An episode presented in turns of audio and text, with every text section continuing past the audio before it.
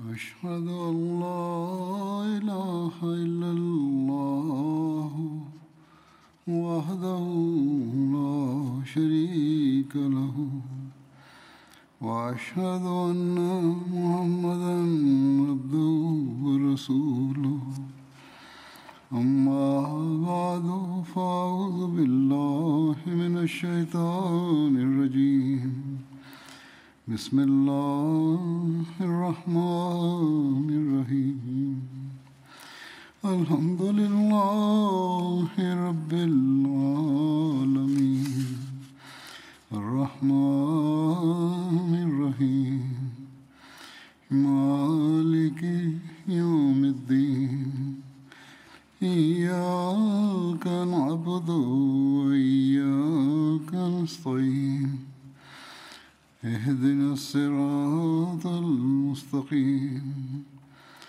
صراط الذين أنعمت عليهم غير المغضوب عليهم ولا الضالين.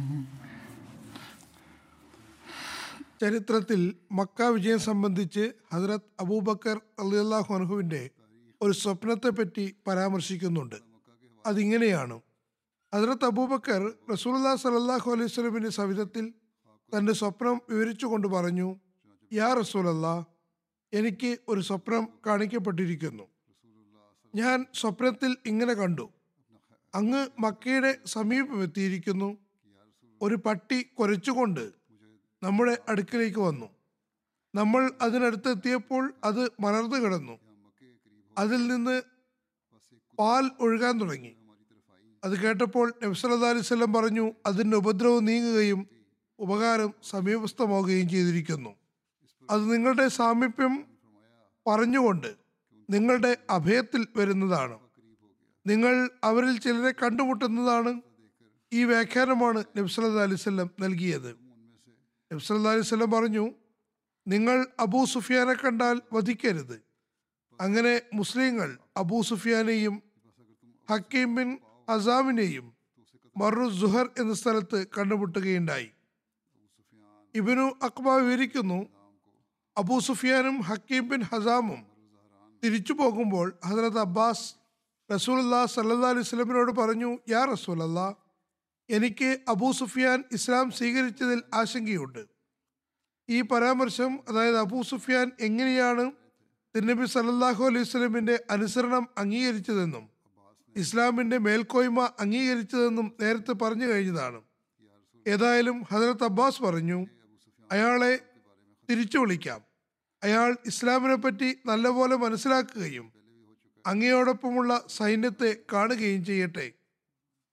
മറ്റൊരു നിവേദനത്തിൽ പറയുന്നു, ഇബ്നു അബി ഷൈബ നിവേദനം ചെയ്യുന്നു, അബൂ സുഫിയാൻ തിരിച്ചു പോകാൻ ഒരുങ്ങിയപ്പോൾ ഹസ്രത്ത് അബൂബക്കർ തിരുനബി സല്ലല്ലാഹു അലൈഹി വസല്ലമിന്റെ സവിധത്തിലെത്തി പറഞ്ഞു, യാ റസൂലല്ലാഹ്, അബൂ സുഫിയാനെ സംബന്ധിച്ച് അയാളെ വഴിയിൽ തന്നെ തടയാൻ കൽപ്പന നൽകിയാലും. ഇനി ഒരു നിവേദനത്തിൽ ഇബ്നു ഇസ്ഹാഖ് വിവരിക്കുന്നു, അബൂ സുഫിയാൻ തിരികെ പോകുമ്പോൾ റസൂലുള്ളാഹി സ്വല്ലല്ലാഹു അലൈഹി വസല്ലം ഹസ്രത്ത് അബ്ബാസിനോട് പറഞ്ഞു, അബൂ സുഫിയാനെ താഴ്വരയുടെ താഴ്വരത്ത് തടയുക. അങ്ങനെ ഹസ്രത്ത് അബ്ബാസ് അബൂ സുഫിയാനെ കണ്ടുമുട്ടുകയും തടയുകയും ചെയ്തു. അപ്പോൾ അബൂ സുഫിയാൻ പറഞ്ഞു, അല്ലയോ ബനി ഹാഷിം, നിങ്ങൾ വഞ്ചിക്കുകയാണോ? ഹസ്രത്ത് അബ്ബാസ് പറഞ്ഞു, നബി കുടുംബം വഞ്ചിക്കുന്നതല്ല. മറ്റൊരു നിവേദനത്തിൽ പറയുന്നു, അദ്ദേഹം പറഞ്ഞു, ഞങ്ങൾ ഒരിക്കലും വഞ്ചിക്കുന്നതല്ല. നിങ്ങൾ രാവിലെ വരെ കാത്തിരിക്കൂ, അങ്ങനെ അള്ളാഹുവിൻ്റെ സൈന്യത്തെ കാണൂ, മുസ്ലിങ്ങൾക്ക് വേണ്ടി തയ്യാറാക്കിയിട്ടുള്ളത് കാണൂ. തുടർന്ന് ഹസ്രത്ത് അബ്ബാസ് അബൂ സുഫിയാനെ താഴ്വാരത്ത് രാവിലെ വരെ തടഞ്ഞു വെച്ചു. ഇസ്ലാമിക സൈന്യം അബൂ സുഫിയാന് മുന്നിലൂടെ പോകുന്നത് പരാമർശിച്ചുകൊണ്ട് സുബുലുൽ ഹുദ വർ റഷാദ് എന്ന പുസ്തകത്തിൽ പറയുന്നു, അബൂ സുഫിയാന്റെ മുന്നിൽ റസൂലുള്ളാഹി സ്വല്ലല്ലാഹു അലൈഹി വസല്ലമിന്റെ പച്ച നിറമണിഞ്ഞ സൈന്യം, അതിൽ മുഹാജിരികളും അൻസാറും ഉണ്ടായിരുന്നു, കാണപ്പെട്ടു. അതിൽ കൊടിയും കൊടിമരവും ഉണ്ടായിരുന്നു. അൻസാറിലെ ഓരോ ഗോത്രത്തിൻ്റെയും പക്കൽ കൊടിയും കൊടിമരവും ഉണ്ടായിരുന്നു. അവർ ലോഹത്താൽ വിഭൂഷിതരായിരുന്നു. അതായത് ആയുധങ്ങളും മറ്റുമായി പടച്ചട്ട അണിഞ്ഞവരായിരുന്നു. അവരുടെ കണ്ണുകൾ മാത്രമാണ് കാണാൻ കഴിഞ്ഞിരുന്നത്. അവർക്കിടയിൽ ഇടയ്ക്കിടെ അതിർത്ത് ഉമറിന്റെ ഉച്ചത്തുള്ള ശബ്ദം ഉയർന്നിരുന്നു. അദ്ദേഹം ഇങ്ങനെ പറയുന്നുണ്ടായിരുന്നു, സാവധാനത്തിൽ പോവുക, നിങ്ങളുടെ ആദ്യ അണികളും പിന്നിലുള്ള അണികളും ഒന്നിച്ചു നീങ്ങണം. ഈ സൈനിക സംഘത്തിൽ 1000 ആയുധധാരികൾ ഉണ്ടായിരുന്നു എന്ന് പറയപ്പെടുന്നു. റസൂലുള്ളാഹി സ്വല്ലല്ലാഹു അലൈഹി വസല്ലം തന്റെ കൊടി ഹസ്രത്ത് സഅദ് ബിൻ ഉബാദയ്ക്ക് നൽകിയിരുന്നു. അദ്ദേഹം സൈന്യത്തിന്റെ മുന്നിൽ നീങ്ങിയിരുന്നു. ഹസ്രത്ത് സഅദ് അബൂ സുഫിയാന്റെ അടുക്കലെത്തിയപ്പോൾ അദ്ദേഹം അബൂ സുഫിയാനോട് ഉച്ചത്തിൽ വിളിച്ചു പറഞ്ഞു, ഇന്ന് രക്തച്ചൊരിച്ചിലിന്റെ ദിവസമാകുന്നു. ഇന്ന് ആദരണീയ വസ്തുക്കളുടെ നിരോധനം അനുവദനീയമാക്കപ്പെട്ടിരിക്കുന്നു. ഇന്ന് ഖുറൈശികൾ നിന്ദ്യരാകുന്നതാണ്. അപ്പോൾ അബൂ സുഫിയാൻ അബ്ബാസിനോട് പറഞ്ഞു, അബ്ബാസ്, ഇന്ന് എൻ്റെ സംരക്ഷണം നിങ്ങളുടെ കടമയാകുന്നു. അതിനുശേഷം മറ്റ് ഗോത്രങ്ങൾ അതിലൂടെ കടന്നുപോയി. തുടർന്ന് തിരുനബി സല്ലല്ലാഹു അലൈഹി വസല്ലം പ്രത്യക്ഷനായി. നബി സല്ലല്ലാഹു അലൈഹി വസല്ലം തൻ്റെ ഒട്ടകമായ ഖസ്വയിൽ സഞ്ചരിക്കുകയായിരുന്നു. നബി സല്ലല്ലാഹു അലൈഹി വസല്ലം ഹദ്റത്ത് അബൂബക്കർ, ഹദ്റത്ത് ഉസൈദ് ബിൻ ഹദീർ എന്നിവരോടൊപ്പം സംസാരിച്ചു കൊണ്ടുവരികയായിരുന്നു. ഹദ്റത്ത് അബ്ബാസ് അബൂ സുഫിയാനോട് പറഞ്ഞു, ഇതാണ് റസൂലുള്ളാഹി സ്വല്ലല്ലാഹു അലൈഹി വസല്ലം. ഹദ്റത്ത് അബ്ദുല്ലാഹ് ബിൻ ഉമർ വിവരിക്കുന്നു, റസൂലുള്ളാഹി സ്വല്ലല്ലാഹു അലൈഹി വസല്ലം മക്ക വിജയവേളയിൽ മക്കയിൽ പ്രവേശിച്ചപ്പോൾ സ്ത്രീകൾ തങ്ങളുടെ തട്ടം കൊണ്ട് ഒട്ടകങ്ങളുടെ മുഖത്ത് അടിച്ച് അവയെ പിന്നിലേക്ക് മാറ്റുന്നുണ്ടായിരുന്നു. അപ്പോൾ നബി സല്ലല്ലാഹു അലൈഹി വസല്ലം പുഞ്ചിരിച്ചുകൊണ്ട് ഹദ്റത്ത് അബൂബക്കറിനോട് പറഞ്ഞു, അബൂബക്കർ, ഹസ്സാൻ ബിൻ സാബിത്ത് എന്താണ് പറഞ്ഞത്?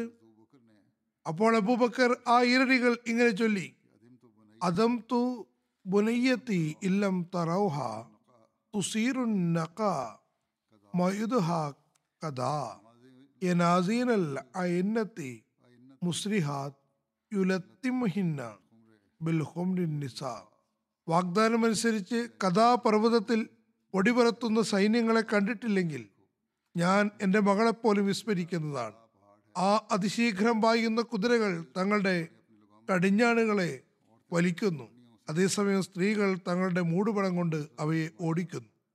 അപ്പോൾ തിരുനബി സല്ലല്ലാഹു അലൈഹി വസല്ലം പറഞ്ഞു, ഈ നഗരത്തിൽ ഹസ്സാൻ പറഞ്ഞ സ്ഥലത്തുകൂടെ, അതായത് കഥ എന്ന ഇടത്തിലൂടെ പ്രവേശിക്കുക. കഥ അറഫാത്തിൻ്റെ മറ്റൊരു പേരാണ്. അത് മക്കയുടെ പുറത്ത് നിന്ന് അകത്തേക്ക് പ്രവേശിക്കുന്ന ഒരു മലയിടക്കാകുന്നു. മക്ക വിജയ സമയത്ത് തിരുനബി സല്ലല്ലാഹു അലൈഹി വസല്ലം ഇതിലൂടെയാണ് മക്കയിൽ പ്രവേശിച്ചത്. മക്ക വിജയഘട്ടത്തിൽ തിരുനബി സല്ലല്ലാഹു അലൈഹി വസല്ലം സമാധാന വിളംബരം നടത്തി. ഹദ്റത്ത് അബൂബക്കർ തിരുനബി സല്ലല്ലാഹു അലൈഹി വസല്ലമിനോട് പറഞ്ഞു, യാ റസൂലല്ലാഹ്, അബൂ സുഫിയാൻ ആദരവ് ആഗ്രഹിക്കുന്ന വ്യക്തിയാണ്. അപ്പോൾ തിരുനബി സല്ലല്ലാഹു അലൈഹി വസല്ലം പറഞ്ഞു, അബൂ സുഫിയാന്റെ വീട്ടിൽ പ്രവേശിക്കുന്നവർ സമാധാനത്തിലായിരിക്കുന്നതാണ്.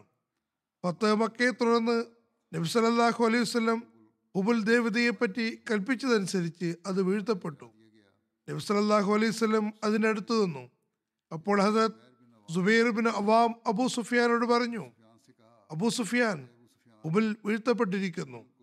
വാസ്തവത്തിൽ നീ ഉഹദ് യുദ്ധത്തിൽ അതേപ്പറ്റി വലിയ ഗർവിഷ്ഠനായിരുന്നു. നിങ്ങൾക്ക് മേൽ അത് അനുഗ്രഹം ചൊരിയുമെന്ന് നീ വിളംബരപ്പെടുത്തിയിരുന്നു. അപ്പോൾ അബൂ സുഫിയാൻ പറഞ്ഞു, അവാമിന്റെ മകനെ, അക്കാര്യങ്ങളെല്ലാം വിട്ടുകളഞ്ഞു. കാരണം മുഹമ്മദ് സല്ലല്ലാഹു അലൈഹി വസല്ലം ദൈവമല്ലാതെ മറ്റൊരു ദൈവം ഉണ്ടായിരുന്നുവെങ്കിൽ ഇന്ന് സംഭവിച്ചതൊന്നും തന്നെ സംഭവിക്കില്ലായിരുന്നു എന്ന് ഞാൻ മനസ്സിലാക്കുന്നു. അതിനുശേഷം നബി സല്ലല്ലാഹു അലൈഹി വസല്ലം കാബയുടെ ഒരു മൂലയിലിരുന്നു. ജനങ്ങൾ തിരുനബി സല്ലല്ലാഹു അലൈഹി വസല്ലമയ്ക്ക് ചുറ്റും കൂടിയിട്ടുണ്ടായിരുന്നു. ഹദ്റത്ത് അബൂ ഹുറൈറ വിവരിക്കുന്നു, നബി സല്ലല്ലാഹു അലൈഹി വസല്ലം മക്ക വിജയ ദിവസം ഇരിക്കുകയായിരുന്നു. ഹദ്റത്ത് അബൂബക്കർ ഊരിപ്പിടിച്ച വാളുമായി നബി സല്ലല്ലാഹു അലൈഹി വസല്ലമിന്റെ സംരക്ഷണത്തിനു വേണ്ടി നബി സല്ലല്ലാഹു അലൈഹി വസല്ലമിന്റെ ശിരസിന് സമീപം നിൽക്കുന്നുണ്ടായിരുന്നു. ഹുനൈൻ യുദ്ധത്തെക്കുറിച്ചുള്ള പരാമർശം. ഹുനൈൻ യുദ്ധത്തിന്റെ മറ്റൊരു പേര് ഹവാസൻ യുദ്ധം എന്നാകുന്നു. ഔത്താസ് യുദ്ധം എന്നും പറയാറുണ്ട്. ഹുനൈൻ പരിശുദ്ധ മക്കയുടെയും തായിഫിനുമിടയിൽ മക്കയിൽ നിന്ന് 30 മൈൽ ദൂരെ സ്ഥിതി ചെയ്യുന്ന ഒരു താഴ്വരയാണ്. ഹുനൈൻ യുദ്ധം ഹിജ്രി 8-ാം വർഷം ശവ്വാൽ മാസം മക്ക വിജയത്തിനു ശേഷമാണ് ഉണ്ടായത്.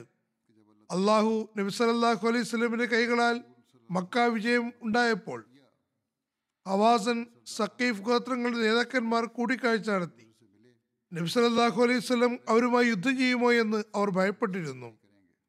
മാലിക് ബിൻ ഔഫ് നസ്രി അറേബ്യൻ ഗോത്രങ്ങളെ ഒരുമിച്ച് കൂട്ടി. അങ്ങനെ അയാളുടെ അടുക്കൽ ഹവാസൻ ഗോത്രത്തോടൊപ്പം ബനു സഖീഫ്, ബനു നദീർ, ബനു ജഷം, സഅദ് ബിൻ ബക്കർ, ബനു ഹിലാലിലെ ചില ആളുകളും ഒരുമിച്ച് കൂടി. ഇവരെല്ലാവരും ഒരുമിച്ച് ഔത്താസ് എന്ന സ്ഥലം സംഘടിച്ചു. ഔത്താസ് ഹുനൈൻ്റെ അടുത്തുള്ള ഒരു താഴ്വരയാണ്. മാലിക് ബിൻ ഔഫ് നബി സല്ലല്ലാഹു അലൈഹി വസല്ലം വിവരങ്ങൾ അറിയാൻ ഒരു ചാരനെ അയക്കുകയുണ്ടായി. അവർ ഒരുമിച്ച് കൂടുന്നുവെന്ന് അറിഞ്ഞപ്പോൾ കാര്യങ്ങൾ മനസ്സിലാക്കാൻ നബി സല്ലല്ലാഹു അലൈഹി വസല്ലം സഹാബാക്കളിലെ അബ്ദുല്ലാഹ് ബിൻ അബൂ സൽമയെ പറഞ്ഞയച്ചു. തുടർന്ന് നബി സല്ലല്ലാഹു അലൈഹി വസല്ലം ഹവാസനുമായി യുദ്ധം ചെയ്യാൻ പുറപ്പെടാൻ തീരുമാനിച്ചു. യുദ്ധത്തിന് വേണ്ടി സഫ്വാൻ ബിൻ ഉമയ്യയിൽ നിന്നും തൻ്റെ പിതൃ ബിൻ നൗഫൽ ബിൻ ഹാരിസയിൽ നിന്നും ആയുധങ്ങൾ കടം വാങ്ങി. അങ്ങനെ 12,000 സൈനികരുമായി ഹവാസിനെ നേരിടാൻ പുറപ്പെട്ടു. അതിരാവിലെ ഹുനൈൻ എന്ന സ്ഥലത്തെത്തി താഴ്വരയിൽ പ്രവേശിച്ചു. മുശ്രിക്കീങ്ങളുടെ സൈനികർ ആ താഴ്വരയിൽ നേരത്തെ തന്നെ എത്തി ഒളിഞ്ഞിരിപ്പുണ്ടായിരുന്നു. അവർ മുസ്ലിങ്ങൾക്ക് മേൽ അപ്രതീക്ഷിതമായി ആക്രമണം നടത്തി. അവരുടെ ശക്തമായ ശരവർഷം കാരണം മുസ്ലിങ്ങൾ പിന്തിരിഞ്ഞോടുകയും ചിതറുകയും ചെയ്തു. അതുകൊണ്ട് തിരുനബി സല്ലല്ലാഹു അലൈഹി വസല്ലമിന്റെ അടുക്കൽ ഏതാനും സഹാബാക്കൾ മാത്രമായി. അതിൽ ഹദ്റത്ത് അബൂ ബക്കർ ഉണ്ടായിരുന്നു. അബൂ ഇസാഖ് നിവേദനം ചെയ്യുന്നു, ഒരാൾ ബറാഇന്റെ അടുക്കൽ വന്ന് പറഞ്ഞു, നിങ്ങൾ ഹുനൈൻ യുദ്ധത്തിൽ പുറംതിരിഞ്ഞോടി. അദ്ദേഹം പറഞ്ഞു, ഞാൻ നബി സല്ലല്ലാഹു അലൈഹി വസല്ലമയെ പറ്റി സാക്ഷി നൽകുന്നു. നബി സല്ലല്ലാഹു അലൈഹി വസല്ലം പുറംതിരിഞ്ഞതല്ല. എന്നാൽ ധൃതി കൂട്ടുന്ന ആയുധങ്ങളില്ലാത്ത ആളുകൾ ഹവാസൻ ഗോത്രത്തിനടുത്തേക്ക് പോയി. അവർ അമ്പെയ്യുന്ന സമൂഹമായിരുന്നു. അവർ വെട്ടുകിളികളെ പോലെ അമ്പെയ്യാൻ തുടങ്ങി. അതുകൊണ്ട് അവർക്ക് തങ്ങളുടെ സ്ഥലം മാറേണ്ടി വന്നു. ആ സന്ദർഭത്തിലും മുഹാജിങ്ങളിൽ നിന്ന് ഹദ്റത്ത് അബൂബക്കറും ഹദ്റത്ത് ഉമറും നബി സല്ലല്ലാഹു അലൈഹി വസല്ലമിന്റെ അടുക്കൽ ഉറച്ചു നിന്നു.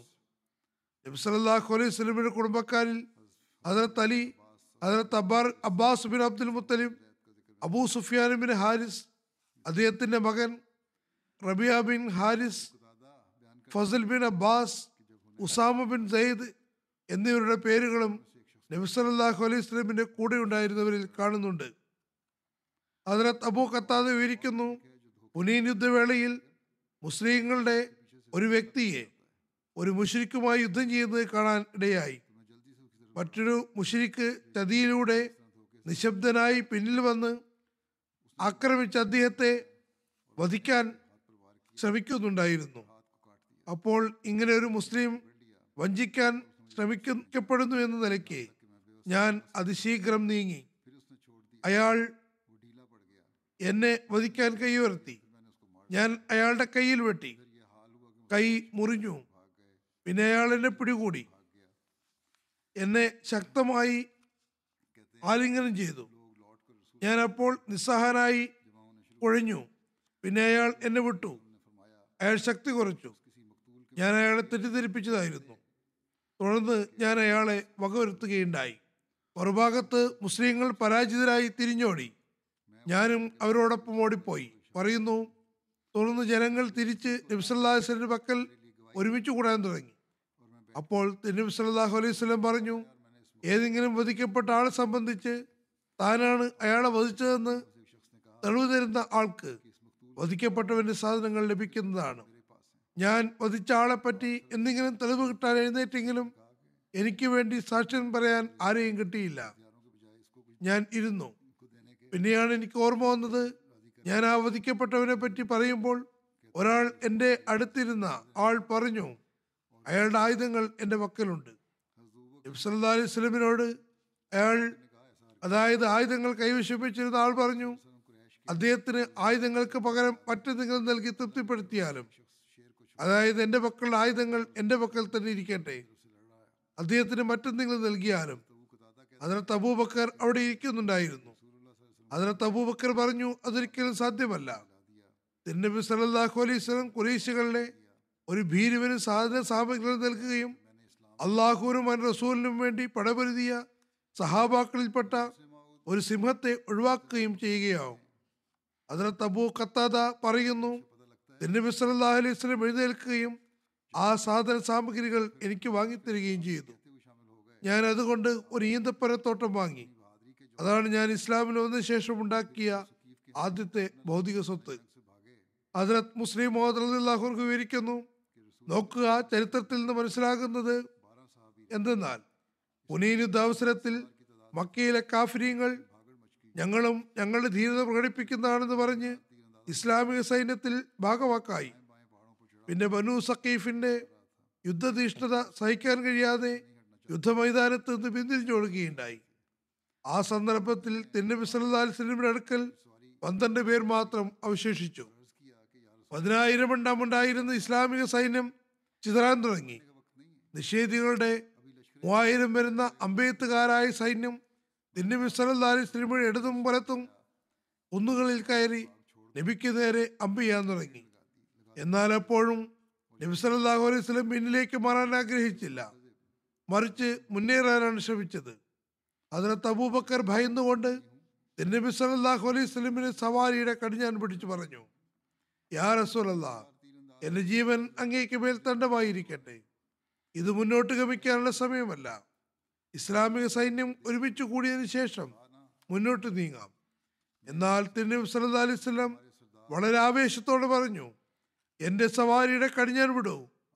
പിന്നെ തൻ്റെ കുതികാലുകളടിച്ച് അതിനെ മുന്നോട്ട് നയിച്ചു. നബി സല്ലല്ലാഹു അലൈഹി വസല്ലം ഇങ്ങനെ പറയുന്നുണ്ടായിരുന്നു, അനൻ നബിയുൽ അകീം അനബിൻ അബ്ദുൽ മുത്തലിബ്. അതായത്, ഞാൻ സംരക്ഷണ വാഗ്ദാനമുള്ള വാഗ്ദത്ത പ്രവാചകനാകുന്നു, കള്ളവാദിയല്ല. അതുകൊണ്ട് നിങ്ങൾ 3000 ആണെങ്കിലും 30,000 ആണെങ്കിലും ഞാനത് ഗൗനിക്കുന്നില്ല. മുശ്രിക്കീങ്ങളെ, എൻ്റെ ധൈര്യം കണ്ട് എന്നെ ദൈവമാണ് ധരിക്കേണ്ട, ഞാനൊരു മനുഷ്യൻ മാത്രമാകുന്നു. നിങ്ങളുടെ നേതാവ് അബ്ദുൽ മുത്തലിബിന്റെ മകൻ, അതായത് പൗത്രൻ ആകുന്നു. നബി സല്ലല്ലാഹു അലൈഹി വസല്ലം പിതൃവൻ ഹദ്റത്ത് അബ്ബാസ് വളരെ ഉച്ചത്തിൽ ശബ്ദമുള്ള ആളായിരുന്നു. നബി സല്ലല്ലാഹു അലൈഹി വസല്ലം അദ്ദേഹത്തെ നോക്കി പറഞ്ഞു, അബ്ബാസ്, മുന്നോട്ട് വരൂ. ഉയർന്ന ശബ്ദത്തിൽ ഇങ്ങനെ വിളംബരപ്പെടുത്തു, സൂറ ബക്കറയുടെ സഹാബാക്കളെ, അതായത് സൂറ ബക്കറ മനപ്പാഠമാക്കിയവരെ, ഹുദൈബിയ ദിവസം വൃക്ഷച്ചുവട്ടിൽ ബൈഅത്ത് ചെയ്തവരെ അല്ലാഹുവിന്റെ റസൂൽ നിങ്ങളെ വിളിക്കുന്നു. ഒരു സഹാബി പറയുന്നു, മക്കയിലെ പുതു മുസ്ലിങ്ങൾ പേടി കാരണം ഇസ്ലാമിക സൈന്യത്തിലെ മുൻനിര പിന്നിലേക്ക് ഓടിപ്പോയപ്പോൾ തങ്ങളുടെ സവാരികളും ഓടാൻ തുടങ്ങി. ഞങ്ങൾ എത്ര തടയുന്നുവോ അത്രയും ശക്തമായി പിന്നിലേക്ക് ഓടുകയാണ്. അപ്പോൾ അബ്ബാസിന്റെ ശബ്ദം മൈതാനത്ത് മുഖരിതമായി, അല്ലയോ സൂറ ബക്കറയുടെ സഹാബാക്കളെ, അല്ലയോ ഹുദൈബിയ ദിവസം വൃക്ഷച്ചുവട്ടിൽ ബൈഅത്ത് ചെയ്തവരെ അല്ലാഹുവിന്റെ റസൂൽ നിങ്ങളെ വിളിക്കുന്നു. പറയുകയാണ്, ഈ ശബ്ദം എൻ്റെ കാതിൽ പതിച്ചപ്പോൾ ഞാൻ മൃതനാണെന്നും ഞാൻ ജീവനില്ലാത്തവനാണെന്നും അസ്രാഫീലിന്റെ കാഹളം വിളി അന്തരീക്ഷത്തിൽ മുഴങ്ങിയാണെന്നും എനിക്ക് തോന്നി. ഞാൻ എൻ്റെ ഒട്ടകത്തിന്റെ കടിഞ്ഞാൻ ശക്തമായി വലിച്ചു. അതിന് തല പിന്നിലേക്ക് മുട്ടുന്നുണ്ടായിരുന്നു. എന്നാൽ അത് വളരെ ഭയപ്പെട്ടിരുന്നു. ഞാൻ കടിഞ്ഞാൻ അയക്കുമ്പോൾ അത് വീണ്ടും പിന്നിലേക്ക് ഓടുകയാണ്. അപ്പോൾ ഞാനും നിരവധി സുഹൃത്തുക്കളും വാളെടുത്ത് ഒട്ടകങ്ങളിൽ നിന്ന് ചാടിയിറങ്ങി നിരവധി ഒട്ടകങ്ങളെ കഴുത്ത് വെട്ടിമാറ്റി. നബി സല്ലല്ലാഹു അലൈഹി വസല്ലം സവിധയിലേക്ക് കുതിച്ചു പായാൻ തുടങ്ങി. നിവൃത്തിയില്ലാതെ മക്കയിലേക്ക് പിന്തിരിഞ്ഞോടിക്കുക 10,000 വരുന്ന സൈന്യം ഏതാനും നിമിഷങ്ങൾക്കകം നബി സല്ലല്ലാഹു അലൈഹി വസല്ലമിന് ചുറ്റും ഒരുമിച്ചു കൂടി. കുറച്ചു സമയം കൊണ്ട് കുന്നുകളിൽ കയറി ശത്രുക്കളെ തകർത്ത് തരിപ്പണമാക്കി. അങ്ങനെ ആ പരാജയം ഒരു മഹത്തായ വിജയമായി മാറി. തായിഫ് യുദ്ധത്തെ പറ്റിയുള്ള പരാമർശം. തായിഫ് മക്കയിൽ നിന്ന് പടിഞ്ഞാറ് ഭാഗത്ത് ഏകദേശം 92 കിലോമീറ്റർ ഒരു പ്രസിദ്ധ നഗരവും ഇജാസിലെ പർവ്വത പട്ടണവുമാകുന്നു. ഇവിടെ മുന്തിരിയും മറ്റ് പഴവർഗ്ഗങ്ങളും ധാരാളമായിട്ടുണ്ട്. ഇവിടെയാണ് ബനു സഖീഫ് ഗോത്രം വസിച്ചിരുന്നത്. ഹവാസൻ സഖീഫിനു മുമ്പേ പരാജിതരായി. തങ്ങളുടെ നേതാവ് മാലിക് ബിൻ ഔഫ് നസ്രിയോടൊപ്പം പിന്തിരിഞ്ഞോടി തായിഫിൽ തന്നെയാണ് വന്നിട്ടുണ്ടായിരുന്നത്. അവരവിടെ ബന്ധനസ്ഥരാക്കപ്പെട്ടു. അതുകൊണ്ട് നബി സല്ലല്ലാഹു അലൈഹി വസല്ലം ഹുനയിൽ നിന്ന് വിരമിച്ച ശേഷം ജൂറാനിയിൽ വെച്ച് സമരാർജിത സ്വത്തുക്കൾ വിതരണം ചെയ്തു. ജൂറാന മക്കയ്ക്കും തായിഫിനുമിടയിലുള്ള വഴിയിൽ മക്കയുടെ സമീപമുള്ള ഒരു കിണറിന്റെ പേരാകുന്നു. മക്കയിൽ നിന്ന് 27 കിലോമീറ്റർ ദൂരെയാണിത്. നബി സല്ലല്ലാഹു അലൈഹി വസല്ലം തായിഫിനെ എത്ര ദിവസം ഉപരോധിച്ചു എന്നതിനെ സംബന്ധിച്ച് വ്യത്യസ്ത നിവേദനങ്ങൾ കാണപ്പെടുന്നുണ്ട്. ചിലർ പറയുന്നു 10ലധികം കുറച്ച് രാത്രികൾ ഉപരോധിക്കുകയുണ്ടായി. മറ്റു ചിലർ പറയുന്നു നബി സല്ലല്ലാഹു അലൈഹി വസല്ലം 20ലധികം രാത്രി ഉപരോധിക്കുകയുണ്ടായി. 20 ദിവസം ഉപരോധിച്ചു എന്നും കാണുന്നുണ്ട്. മറ്റൊരു നിവേദനത്തിൽ 30ഓളം രാത്രി തായിഫ് ഉപരോധിച്ചു എന്ന് കാണുന്നു. ഇബ്നു ഹിസാൻ പറയുന്നു 17 രാത്രികൾ ഉപരോധിച്ചു എന്നും പറയപ്പെടുന്നു. സഹീഹ് മുസ്ലിമിൽ ഹദ്റത്ത് അനസ് എന്നുള്ള നിവേദനത്തിൽ 40 രാത്രിയോളം അവർ ഉപരോധിച്ചു എന്ന് പറയുന്നു. നബി സല്ലല്ലാഹു അലൈഹി വസല്ലം തായിഫിൽ സഖീഫ് ഗോത്രത്തെ ഉപരോധിച്ചു വെച്ചിരിക്കുകയായിരുന്നു.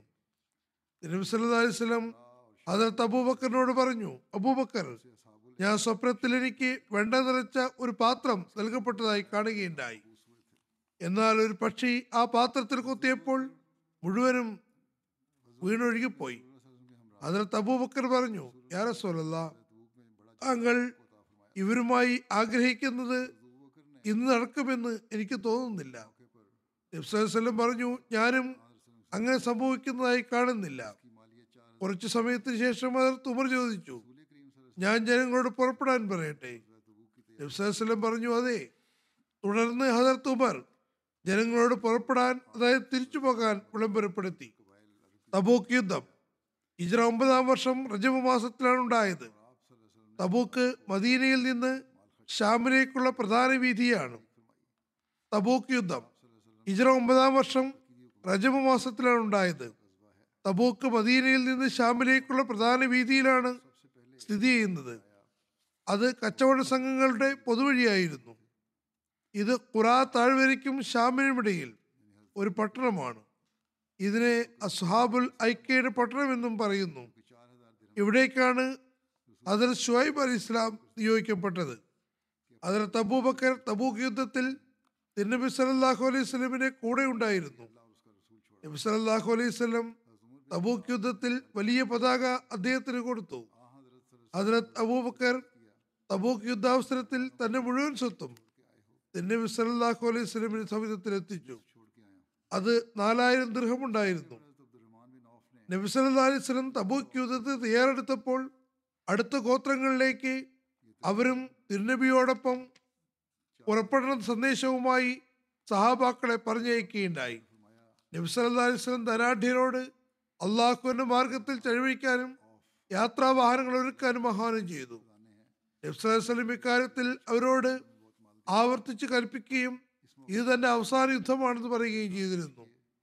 ഈ അവസരത്തിൽ ഏറ്റവും ആദ്യം സമ്പത്തുമായി എത്തിയത് ഹദ്റത്ത് അബൂബക്കർ സിദ്ദീഖ് റളിയല്ലാഹു അൻഹു ആയിരുന്നു.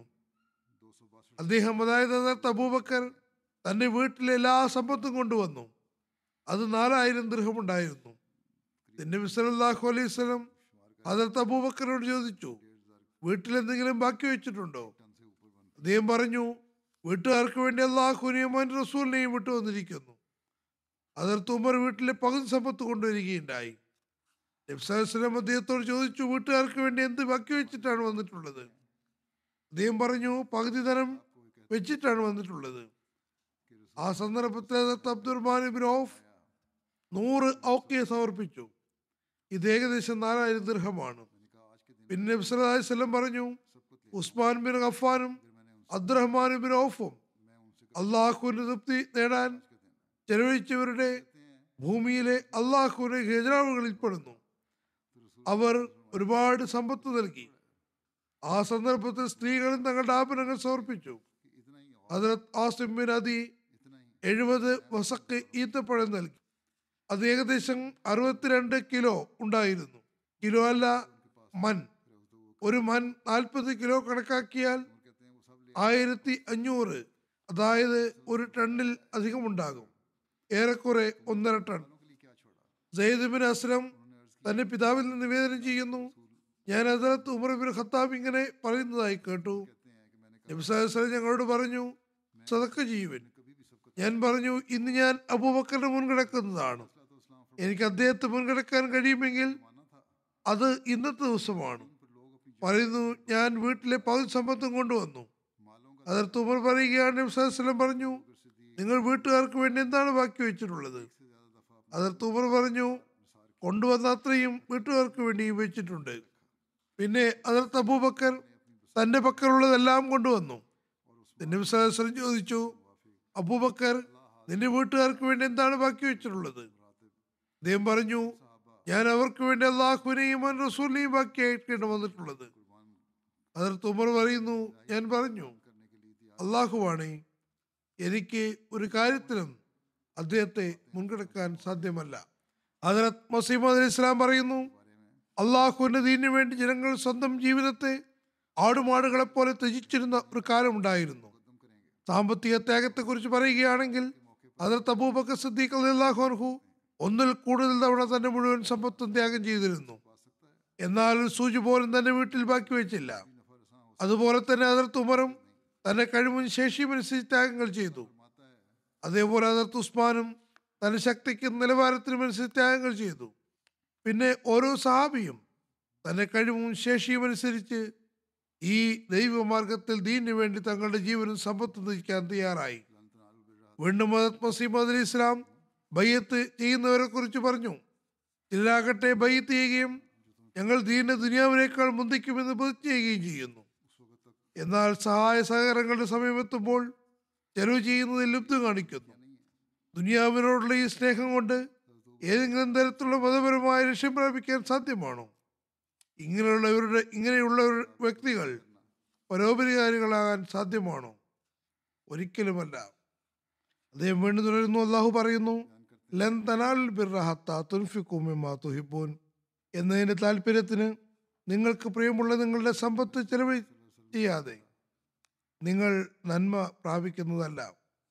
ഹദരത്ത് അബൂബക്കർ തിന്നബി സ്വല്ലല്ലാഹു അലൈഹി വസല്ലമയോടൊപ്പം ഒരു സഹാബിയെ കബറടക്ക സംഭവിച്ചുകൊണ്ട് ഹദരത്ത് അബ്ദുല്ലാഹ് ഇബ്നു മസൂദ് പറയുന്നു, ഞാൻ തബൂക്ക് യുദ്ധത്തിൽ തിന്നബി സ്വല്ലല്ലാഹു കൂടെ പങ്കെടുത്തിരുന്നു. ഒരു ദിവസം ഞാൻ അർദ്ധരാത്രിയിൽ ഉണർന്നപ്പോൾ സൈന്യത്തിൻ്റെ ഒരു ഭാഗത്ത് തീയുടെ വെളിച്ചം കണ്ടു. അതെന്താണെന്ന് നോക്കാൻ വേണ്ടി ഞാൻ അതിനടുത്തേക്ക് പോയി. അപ്പോൾ ഞാൻ അവിടെ തിന്നബി സ്വല്ലല്ലാഹു അലൈഹി വസല്ലമയെയും ഹദരത്ത് അബൂബക്കറിനെയും ഹദരത്ത് ഉമറിനെയും കണ്ടു. അവിടെ ഹദരത്ത് അബ്ദുല്ലാ സുൽ ജലാദീൻ മരണപ്പെട്ടിരുന്നു. ഇവർ അദ്ദേഹത്തിന്റെ ഖബർ കുഴിച്ച് കഴിഞ്ഞിരുന്നു. റസൂലുള്ളാഹി സ്വല്ലല്ലാഹു അലൈഹി വസല്ലം ഖബറിൽ ഇറങ്ങി നിൽക്കുകയും ഹദരത്ത് അബൂബക്കറും ഹദരത്ത് ഉമറും ജനാദയെ ഖബറിലേക്ക് ഇറക്കിക്കൊണ്ടിരിക്കുകയുമായിരുന്നു. നിങ്ങൾ രണ്ടുപേരും നിങ്ങളുടെ സഹോദരൻ്റെ അടുക്കിലേക്ക് നീക്കൂ എന്ന് നബി സല്ലല്ലാഹു അലൈഹി വസല്ലം പറയുന്നുണ്ടായിരുന്നു. അങ്ങനെ അവർ രണ്ടുപേരും ഹദരത്ത് അബ്ദുല്ലാ സുൽ ജലാദിന്റെ ജനാസയെ നബി സല്ലല്ലാഹു അലൈഹി വസല്ലമിന്റെ അടുക്കിലേക്ക് ഇറക്കി. അദ്ദേഹത്തെ ഖബറിൽ ഇറക്കിയ ശേഷം നബി സല്ലല്ലാഹു അലൈഹി വസല്ലം ഇങ്ങനെ ദുആ ചെയ്തു, അല്ലാഹുമ്മ ഇന്നി അംസിതു റാദിയൻ അൻഹു ഫാരിദൻ.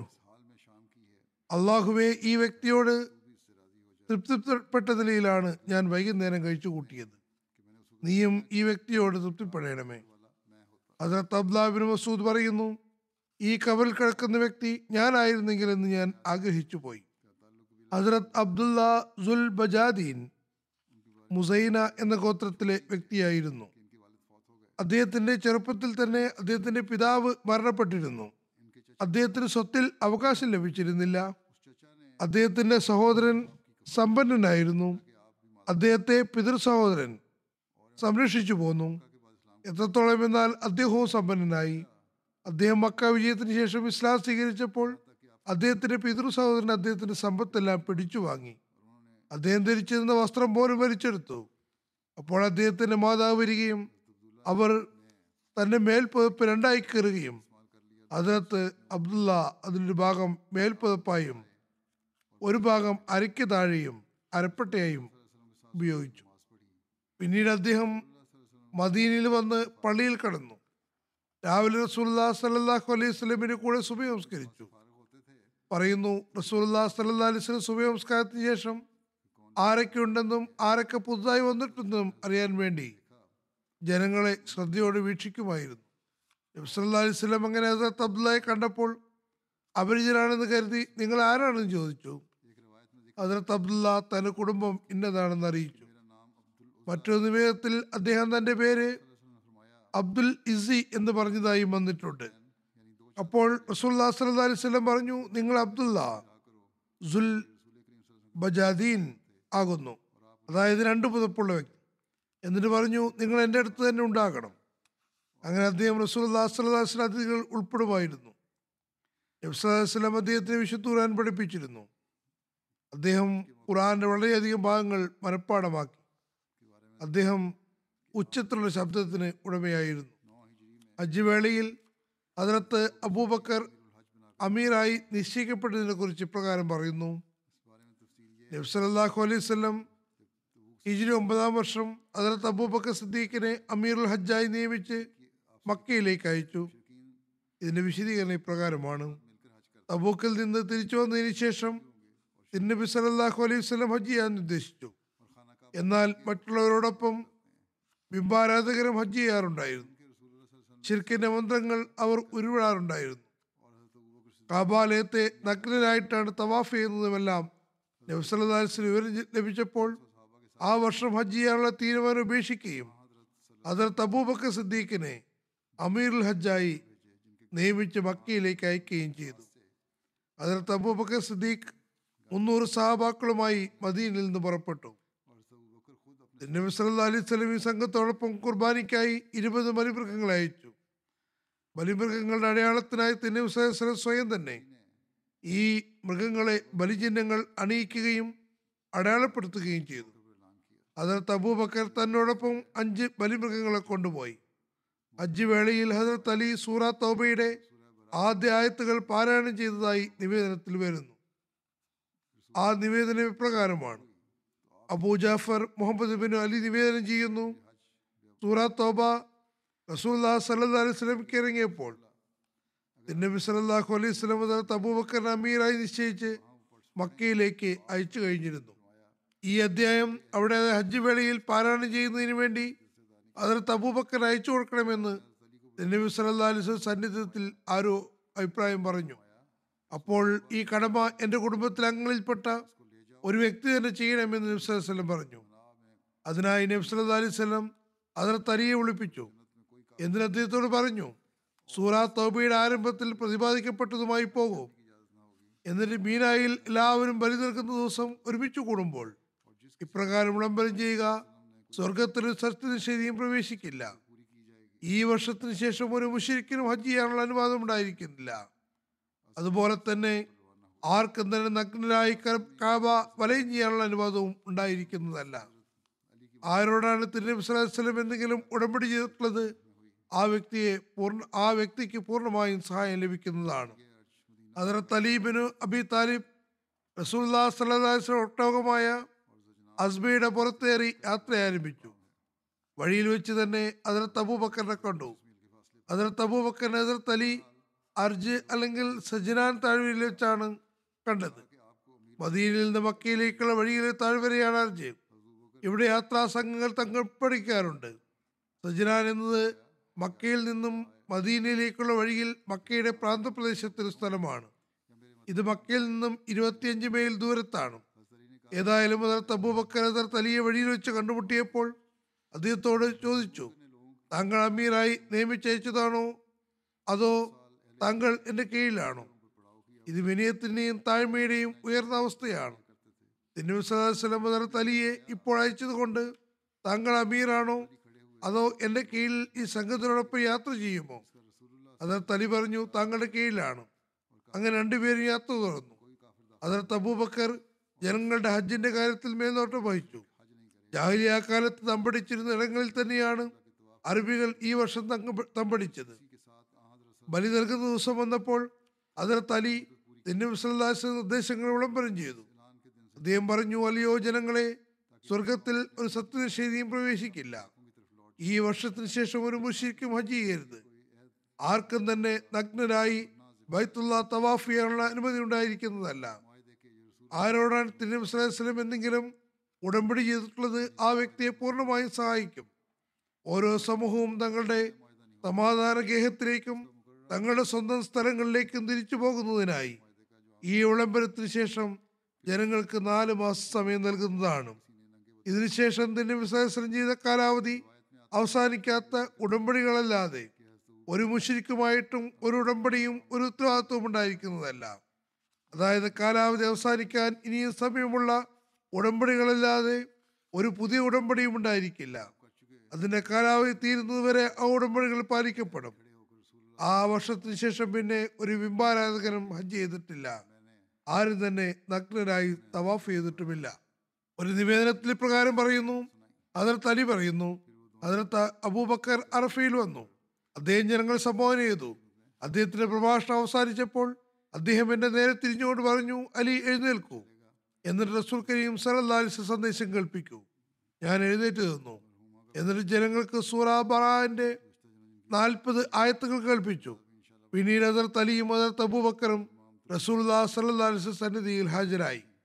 ഈ അനുസ്മരണം ഇനിയും തുടരുന്നതാണ്.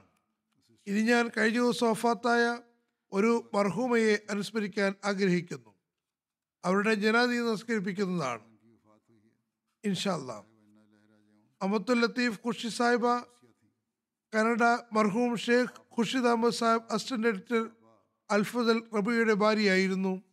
കഴിഞ്ഞ ദിവസം അവർ 95-ാമത്തെ വയസ്സിൽ വഫാത്തായി. ഇന്നാ ലില്ലാഹി വ ഇന്നാ ഇലൈഹി റാജിഊൻ. അള്ളാഹുവിൻ്റെ അനുഗ്രഹത്താൽ മൂസിയായിരുന്നു.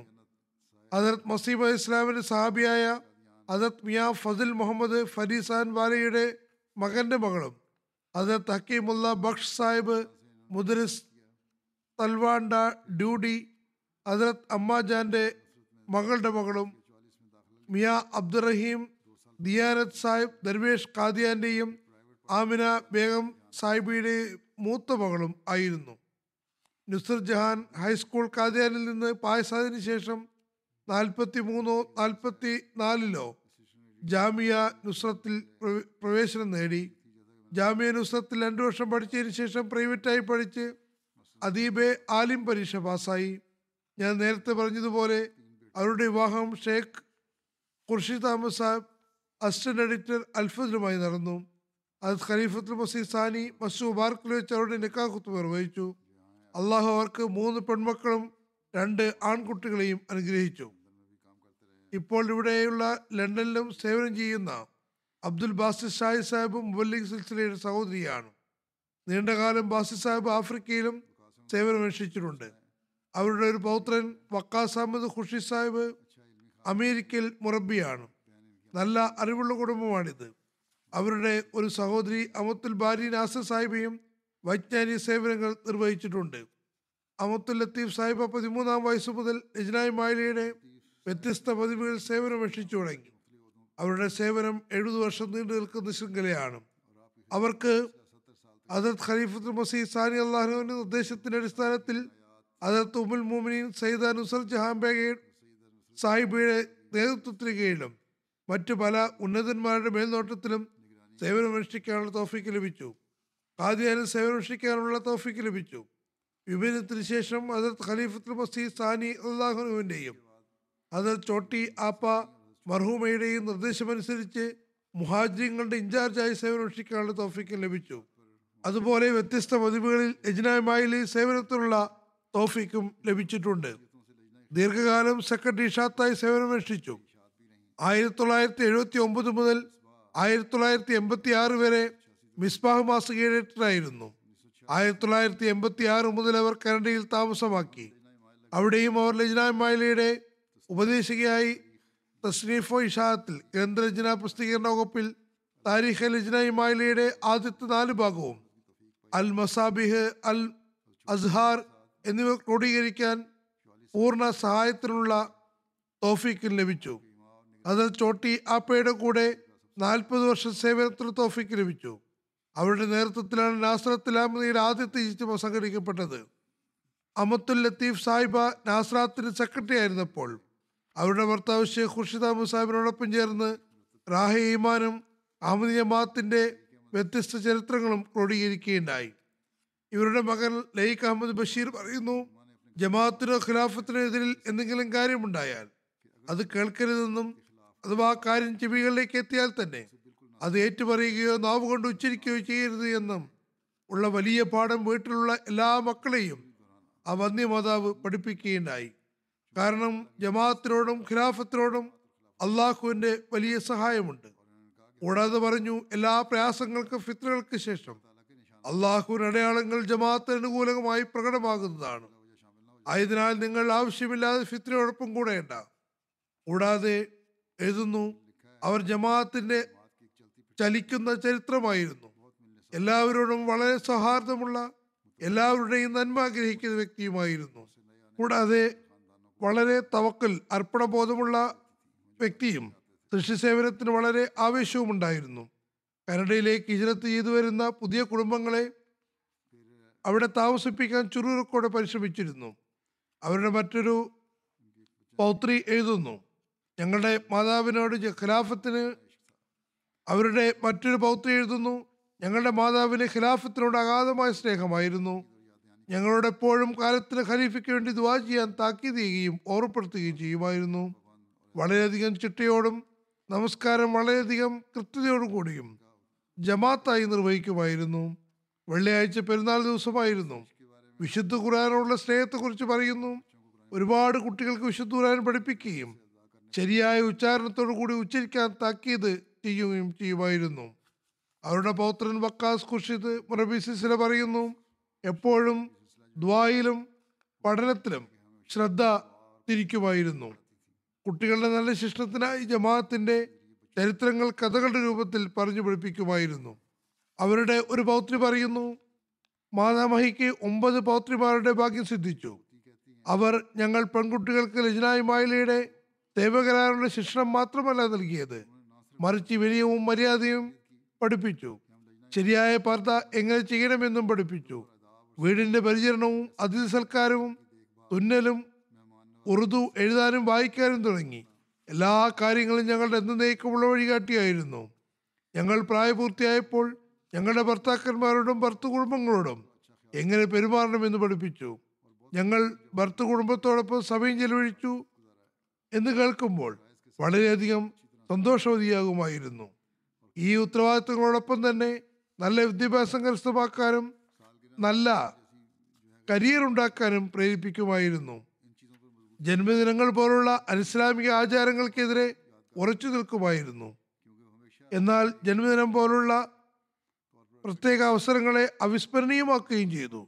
കാരണം എപ്പോഴും ഒരു കുടുംബത്തെ പോലെ ഒരുമിച്ചിരുന്ന് ഹംദോ സനാ ഉസീക്ക എന്ന പദ്യം ചൊല്ലുകയും ജമാഅത്തായി ദുആ ചെയ്യാനും പ്രേരിപ്പിക്കുമായിരുന്നു. വീണ്ടും പറയുന്നു, കരണ്ടിയിൽ ഒരു അഹമ്മദി മുസ്ലിം എന്ന നിലയിൽ ഞങ്ങളുടെ പരിപാലനം ഒരു പ്രധാന ഭാഗമായിരുന്നു.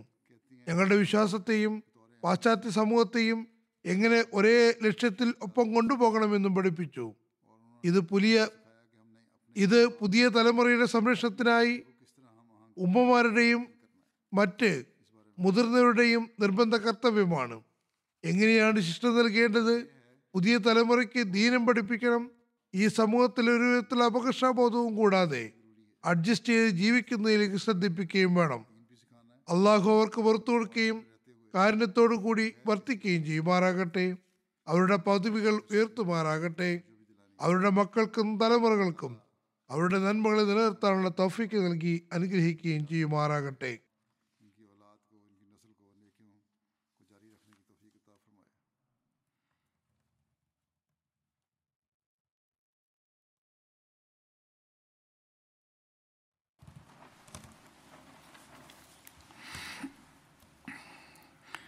അൽഹംദുലില്ലാഹ് അൽഹംദുലില്ലാഹി നഹ്മദുഹു വനസ്തഈനുഹു വനസ്തഗ്ഫിറുഹു വനുഅ്മിനു ബിഹി വനതവക്കലു അലൈഹി വനഊദു ബില്ലാഹി മിൻ ശുറൂരി അൻഫുസിനാ വമിൻ സയ്യിആതി അഅ്മാലിനാ മൻ യഹ്ദിഹില്ലാഹു ഫലാ മുദില്ല ലഹു ومن يضلله فلا هادي له ونشهد أن لا إله إلا الله ونشهد أن محمدا عبده ورسوله عباد الله رحمكم الله إن الله يأمر بالعدل والإحسان وإيتاء ذي القربى وينهى عن الفحشاء والمنكر والبغي يعظكم لعلكم تذكرون اذكروا الله يذكركم وادعوه يستجب لكم ولذكر الله أكبر.